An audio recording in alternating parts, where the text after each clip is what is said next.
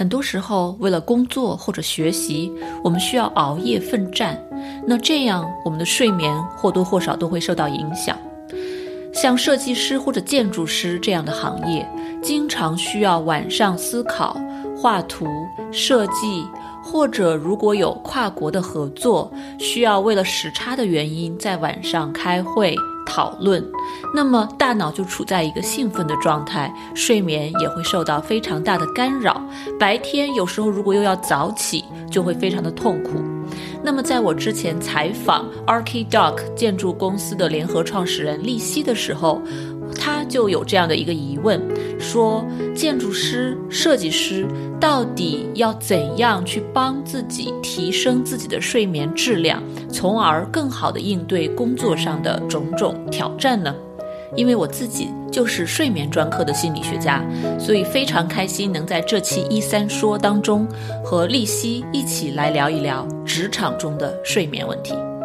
这里是小广告时间，你对自己的睡眠不满意吗？你每天都觉得又累又困吗？你担心自己睡得不好会影响自己的身体健康吗？晚上睡不着、睡不深，白天无法集中注意力，效率低下？欢迎查看我的睡眠课程 mindbodygarden 点 com 斜杠 sleep，教你如何在一个月内科学的摆脱失眠困扰。睡眠其实我我有很多的疑惑，因为对我来讲，在睡眠这一块其实有很多呃做的不好的地方，就像我刚。就像我刚刚跟你讲说，呃，因为我们呃团队在国内嘛，所以经常不不可避免的就是呃，在小朋友睡觉之后，晚上可能要有一些开会啊，或者是一些啊，就是工作的事情要去做。那因为这样的半夜工作的这样的一个状态呢，会导致我有这个失眠的问题。我之前呢，可能就是呃，如果真的睡不着，就继续在工作，然后做到一两点这样，或者更晚。那后来我就发现说，这样可能对身体会有一定的损害。那我有尝试说去呃吃一些辅助的呃不算药物吧，但是有一些帮助性的那种褪黑素之类的东西。嗯，那我就是想了解一下，说有没有什么更好的方式来治疗这个失眠？我觉得你你说的这个确实好普遍呀，就是作为创业的人，或者说现在就哪怕是不创业，但是大家都工作到很晚嘛，就是工作上会有很多的压力。那么，尤其是你作为一个两个娃儿的宝妈，你还要在晚上分出很多的精力时间来陪孩子、来互动，要高质量的陪伴，那么就要压缩自己的工作时间到白天和晚上。嗯，我觉得失眠确实是跟压力会有很大的关系。那啊，关于褪黑素的话，褪黑素你觉得对你自己有用是吗？也就是我们美国这边的 melatonin，你吃了以后会觉得对自己的睡眠有一些帮助？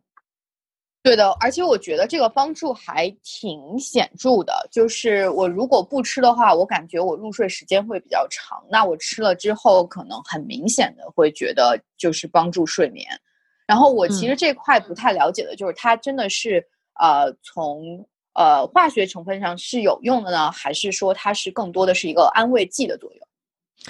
好问题，我觉得这个问题我碰到的是最多的。其实褪黑素呢，它是比较复杂，因为褪黑素是我们人体自己就会分泌的一个一个激素，呃，也不算是激素了，就是这样的一个成分。那是一般我们在睡前的两个小时之内，身体会开始分泌，而且大部分时间我们能够分泌足量的褪黑素。所以这个褪黑素的使用在临床上有很多种不同的使用方法。有很多人是把它当做安眠药的一个替代品，就是在睡前比较大量的吃，比如一一粒，现在的这个市面上的这一粒的量就已经很大，比如说好几毫克，对吧？啊，一到五毫克我都有见过，这个量其实已经非常的大了。啊，那它吃了之后，确实呢，它不会让我们困的就要睡着，但它会让我们的身体开始准备入睡，它是一个准备入睡的东西。那吃了以后。会有一定的作用，它的作用没有安眠药那么的好，就是对于让我们入睡来讲，嗯，可是呢，它确实可以让我们身体准备的更好。那对有一些人来说，他会发现，哎，吃了以后更快的就能睡着，所以它是有一些化学上的作用，同时也有一定的安慰剂的作用。不过它的问题就在于，因为我们的身体已经分泌了足量的褪黑素，我们又从外界吃了这么多剂量的褪黑素。那么它在我们身体里面的代谢是需要蛮长的时间的，那到了早晨我们醒的时候，呃，我们起床的时候，我们这个身体里的这些褪黑素就没有机会完全的代谢完，它在一定程度上会影响我们早晨的这个清醒着的这个啊，我们体内的清醒系统，就是我们体内有两套系统关于睡眠，一个是清醒系统，一个是睡眠系统。那么褪黑素是呃让我们能够更多的去睡觉的。激发睡眠系统的这样一个东西，那它就会抑制我们的清醒系统。到了早晨，我们的体内可能还有很多的褪黑素的残留，嗯，所以它就会会这个在白天的时候还要花一段时间去代谢掉，会对白天的这个清醒呢有一定定的影响，嗯，所以我们一般在临床上对于这个褪黑素的使用是有一些不太一样的建议的。呃，褪黑素当然它不是一个长期使用能够长期使用的东西，它可能没有太大的副作用，现在临床上还没有发现太明显的副作用，但是呃也不建议天天使用，而且不建议大剂量的使用。我们一般都推荐要使用的话用超超级小的剂量，比如说零点三到零点五毫克这个样子啊，而且它更多的在临床上是用于。比如说，我们是夜猫子，我们睡得实在太晚了，但是早晨又要早起，那我们可以在睡前五个小时左右的时候用零点三毫克的褪黑素，这样的话，它会比我们体内分泌的褪黑素更早的开始起作用，这样我们就能够更早的准备上床入睡啊。所以就是说，它的使用方面呢也是不太一样的，大家在使用褪黑素的时候一定要比较的注意使用方法。嗯，好的，非常感谢。不过我觉得这个部分的确是像你所说，它可能只是一个辅助作用，那更多的应该是需要自我的一个调节。对，像创业的人呢，呃，你自己可能也试过一些方法哦。我是感觉，呃，确实是我们在工作的时候，因为我自己也创业，那。在工作的时候会非常的 excited，非常的，一旦工作起来会非常的忘我，有种很兴奋的感觉，或者说有太多事情做不完，又很紧张，想要把它做完。呃，我发现我的经验，我的我在治疗其他人失眠的情况的时候呢，我发现如果让大家能够在睡前留出一定的这种缓冲的时间，让自己的大脑可以从一个兴奋的工作状态。缓下来到一个准备入睡的状态，这个会很有帮助。就是睡前啊，比如说工作到，如果是一点钟睡觉，工作到十二点钟就不不再工作。那么十二点到一点之间，可以做一些很放松的、很愉悦的事情。这个是有助于我们的大脑准备入睡的。呃，其实如果睡眠不好、压力又大的话，我们一直工作到睡觉的那一刻。是非常难直接把大脑给关掉，说我现在要睡觉了，立刻就是不去想任何事情，我就可以入睡了。这个其实还是蛮困难的。对，我同意，因为我之所以有这个失眠的问题，我觉得大部分原因是因为晚上去开会导致的。就是当你呃进入到一个这种讲话或者是呃交流的这样的一个状态的时候，反而会越来越兴奋。那还有一个问题，就是因为你入睡的时候，其实。前一秒刚刚在做一个这样的，比如说会议的讨论或者安排，那你后一秒肯定是在去思考这件事情，所以你想的越多就越难去入睡。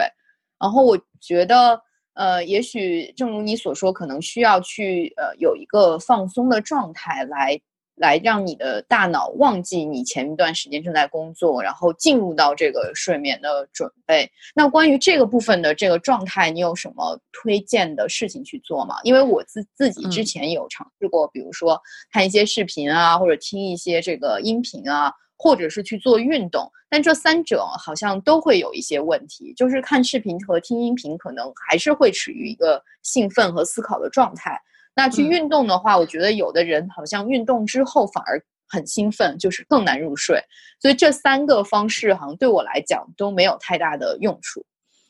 对，睡前那么呃，直接在睡前的时候呢，我是不建议做太多的运动的，就是尤其是比较剧烈的运动啊，它会让体温上升啊，不不利于睡眠。这个背后的原因就比较复杂。那啊，听视频、看音频要因人而异，看是你看的是什么样的内容。嗯，我觉得要看你，因为你是跨国工作嘛，要看你晚上的会议一般在什么时间。如果会议经常在一个特定的时间，那么结束之后，你可能需要给自己留半个小时到一个小时的时间去做一些放松式的事情。那它可以包括看一个纸质的书籍。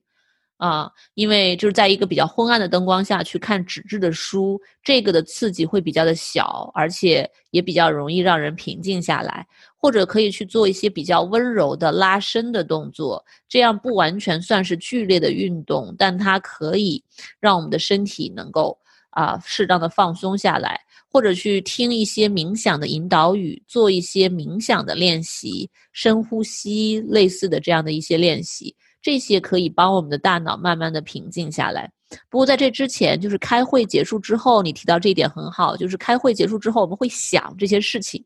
那你可能需要有一个机制，就是把这些事情都写下来，把它们或者说列出来，列出来以后留到第二天去处理，这样你就不用担心自己会忘掉。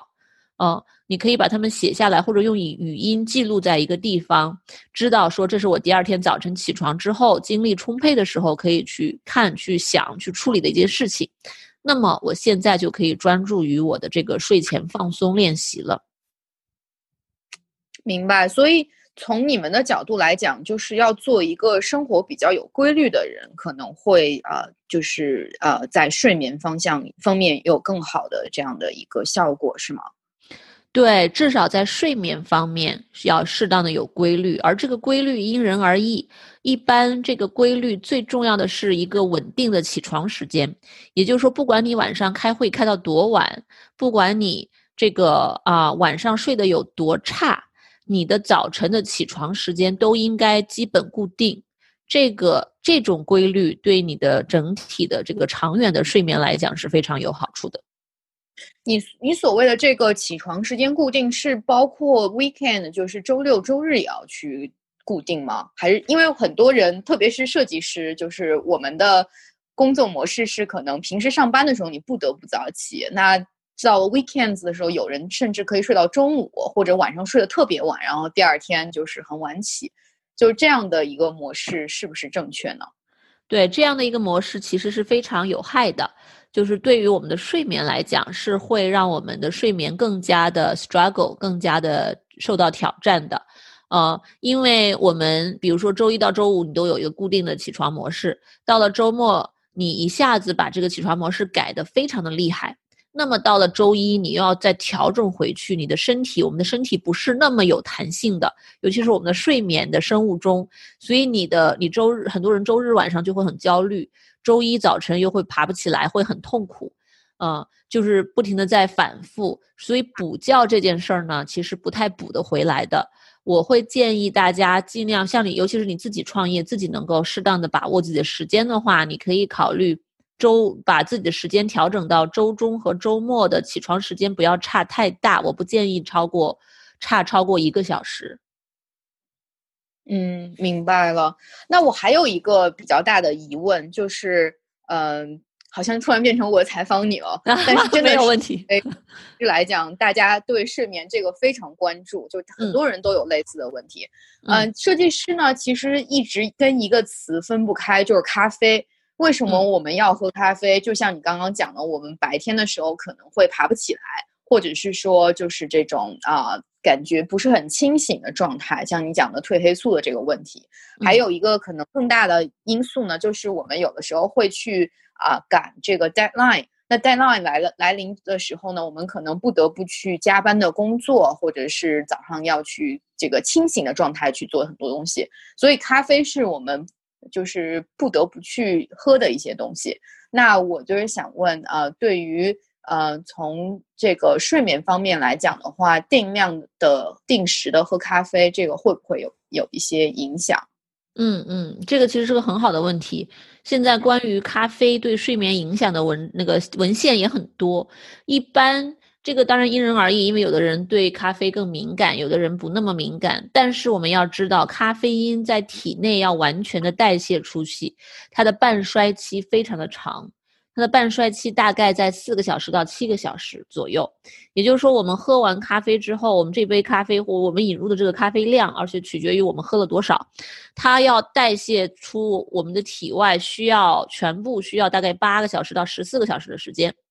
嗯，如果大家的睡眠或者对咖啡因比较敏感，睡眠容易受到影响的话，那么如果我们喝咖啡喝得太晚，比如说早晨一杯，中午一杯，下午一杯，那么我们就很有可能会影响到晚上的睡眠。呃，晚上可能就容易不太容易入睡，因为咖啡因还没有代谢完，咖啡因还在起作用。嗯，那我会建议尽量把咖啡放到呃离睡觉时间越远越好，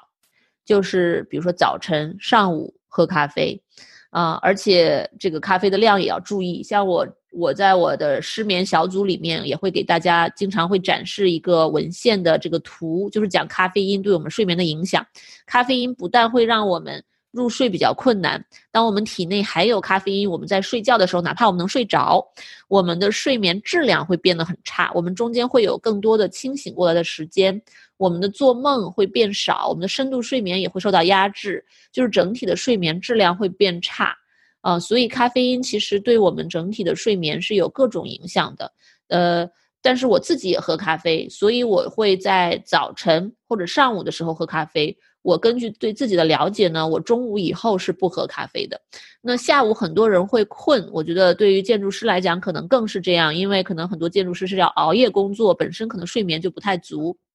那么下午犯困的时候，如果能够不喝咖啡，而是换一种方式。出去散散步，走动一下啊，哪怕那个跑跑跳跳都可以。用这样的一些方式帮自己提神呢，可能也会比下午再喝一大杯咖啡要好很多。要不然晚上的睡眠可能会受到一些影响。我会鼓励大家在用咖啡的时候也要比较注意。嗯。然后说到这个建筑师，就是下午会比较困的这个问题，其实我们呃国内的很多同学，特别是北方的同学，他们其实会选择午觉，就是在一些设计院里或者是公司里面，你会看到大家有这个行军床，然后他把它拿出来，那中午可能会有一个大概不到一个小时这样的一个午觉时间，这个部分的话，是不是也算是有对睡眠方面有所帮助呢？或者说？呃，为下午这个打起精神做一个准备。嗯，对，当一个文化里面是有睡午觉这种文化的时候，大家又可以睡着的话，啊，午觉其实也是一个补充能量的好办法。只不过注意，午觉的话，像你说不到一个小时，这个很好，就是午觉尽量不要睡超过四十分钟会比较好。嗯，好的，好的。因为这个也是我在就是呃了解这个设计师工作的状态之后看到的一个比较少见的现象。因为这个其实只有在北方的一些城市有，大部分的南方城市很难做到。因为很多公司它的这个呃就是上班的时间，中午只有一个小时的吃饭时间，并没有这个午休时间。嗯嗯，对我也是北方长大的，所以我我小时候看到的也是，呃，包括在医院里，很多时候午休的时间哪怕只有一个小时，有一些人也会拿出十分钟到半个小时，试着睡一个午觉。不过大部分的午休时间好像都比一个小时要长一些，让大家能够有午休的一个机会。是的，是的，有些北方的就是公司，他们会有甚至到两个小时左右的时间。嗯，那还是比较理想的。我自己在诊所里，我会给自己留两个小时的午休时间。虽然我不是睡觉，但是我觉得用其他的方式，慢慢的吃个饭，然后慢慢的去休息自己的大脑，这个我觉得对自己来讲是一个很必要的一个缓冲。所以我觉得每个人还是要更多的了解自己的身体和需求，按照自己的这样的一个啊自己身体的一个信号去。安排自己白天的这样的一些规划会比较好。嗯，如果有条件的话，嗯，对。OK，我还有一个问题是关于就是一些含有咖啡因的饮料或者是一些就是补充物这些东西是不是会对身体有一定的影响？因为建筑师的话，我们有的时候不喝咖啡，可能会去喝一些。比如像国内的话，最常见可能就是喝一些红牛啊，或者一些有提神作用的运动性饮料。就这些东西本身是不是会有一些影响？嗯，会有。呃，一般我们会把这个这种运动型的功能饮料和咖啡会放在一起，都算是咖啡因类的饮品。嗯，那它对睡眠的影响和咖啡因是非常相似的。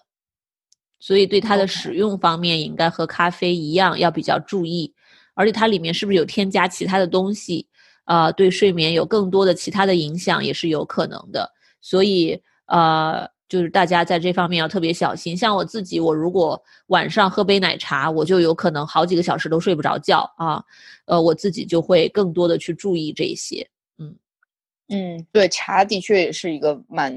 就是蛮有效果的，有对很多人有很明显的提升效果。我自己也是，我非常你的那个观点，就是差不多十二点以后就不要碰任何有咖啡因的饮品了。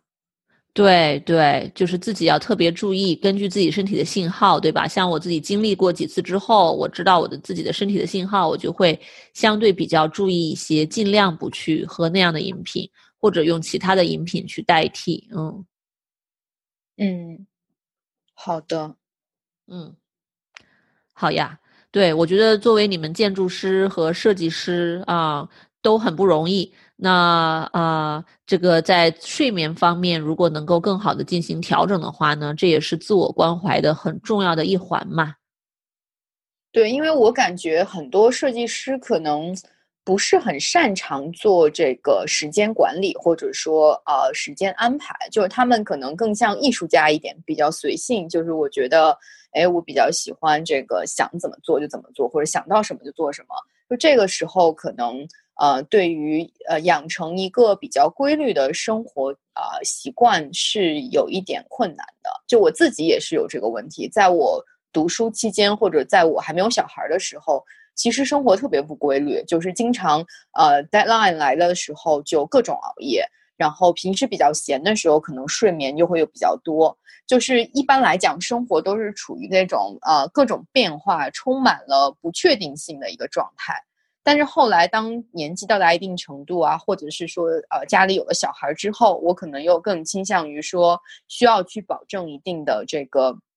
呃，规律性就是呃，特别是作为大人来讲，你要去教育小孩儿，所以你一定要成为一个很好的一个 role model。所以，因为这样的事情之后，我开始更关注这个生活习惯的养成，或者是啊，生活规律和时间管理。嗯，对，我觉得这都是非常好的主题。我之后可以请一些啊心理学家或者医生们来讲一讲时间管理。对我们最近，因为也在做一些课程，就是针对建筑师的课程，然后我们也发现说时间管理的这个重要性。也就是说，为什么你看到有一些人他在某个领域特别的厉害，或者说他的知识特别广博？我觉得有很大的原因是因为他知道就是如何去管理时间，如何让自己的这个工作更加高效。嗯，是的，是的。是呀，我觉得这方面有很多比较有成就的人呢，从他们身上可以学到很多东西。嗯，可以向他们去请教，这是一个非常好的方向。是的，嗯嗯，太需要了。好的，栗子，非常感谢你啊，来到一三说有这样很有趣的一些探讨。嗯嗯，也谢谢你跟我们分享了很多关于治疗失眠的方法。我觉得对于呃。做设计的朋友来讲是非常有用的，我也很想把这一些啊想法还有建议分享给做设计的同学。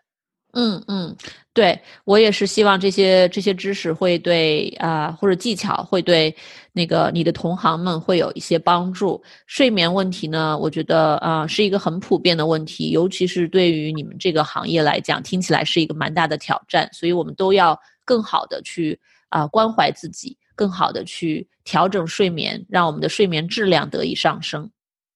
是的，是的，因为我们这个行业其实有很多猝死的案例，所以大家其对经常会看到这样的一些负面的新闻。那这个时候就会呃静下心来想说，怎么样去让自己的这个生活跟工作有一个平衡，然后让自己能够有一个好的状态。嗯，真的是非常非常重要的一个一个主题，非常重要的这样的一些啊需要关注的生活中的大的问题。嗯，怎么去平衡好生活和工作，真是太重要了。这就是我和 Archidoc 剑道公司联合创始人利希的聊天。我在节目中回答了他各种睡眠相关的问题，希望对大家有所启发，有所帮助。因为睡眠是我自己的一个专科，所以我有一个英文的睡眠 podcast，呃，叫做 Deep into Sleep。这个呢，因为是英文的，所以主要是放在外国的平台，大家可以在 Apple Podcast、iTunes、呃 Stitcher、Spotify。呃，Google Podcast 等等这些平台都可以找到这个节目。我并没有在国内的平台放这个节目，但是呢，我采访了非常多全球的顶尖的睡眠医生，去聊睡眠相关的话题，去聊不同的 sleep disorder。所以大家对睡眠方面的知识更感兴趣的话，可以去听这个 podcast。另外呢，我还用中文做了很多睡眠相关的科普节目，放在哔哩哔哩频道啊一。三三心理，还有我们的 YouTube 频道一三说 Ask 一山上面，大家可以去寻找。对于褪黑素，我也专门做过五分钟的短视频，去更多的聊褪黑素、咖啡因等等相关的一些注意事项和它对睡眠的影响。那如果大家还有什么主题想要听，什么呃嘉宾想要我去采访，都欢迎告诉我。我们诊所最近呢，针对疫情下求职的困难，我们在做一系列的职场心理和求职心理相关的公益讲座和采访节目，会在接下来的几个星期里面呢陆续的发出，也欢迎大家继续的关注我们，关注我们的节目。我们诊所的网址是 mindbodygarden 点 com，大家可以在上面看到我们所有视频、音频节目的链接。那我们这期的节目就到这里啦，谢谢大家，我们下期再见。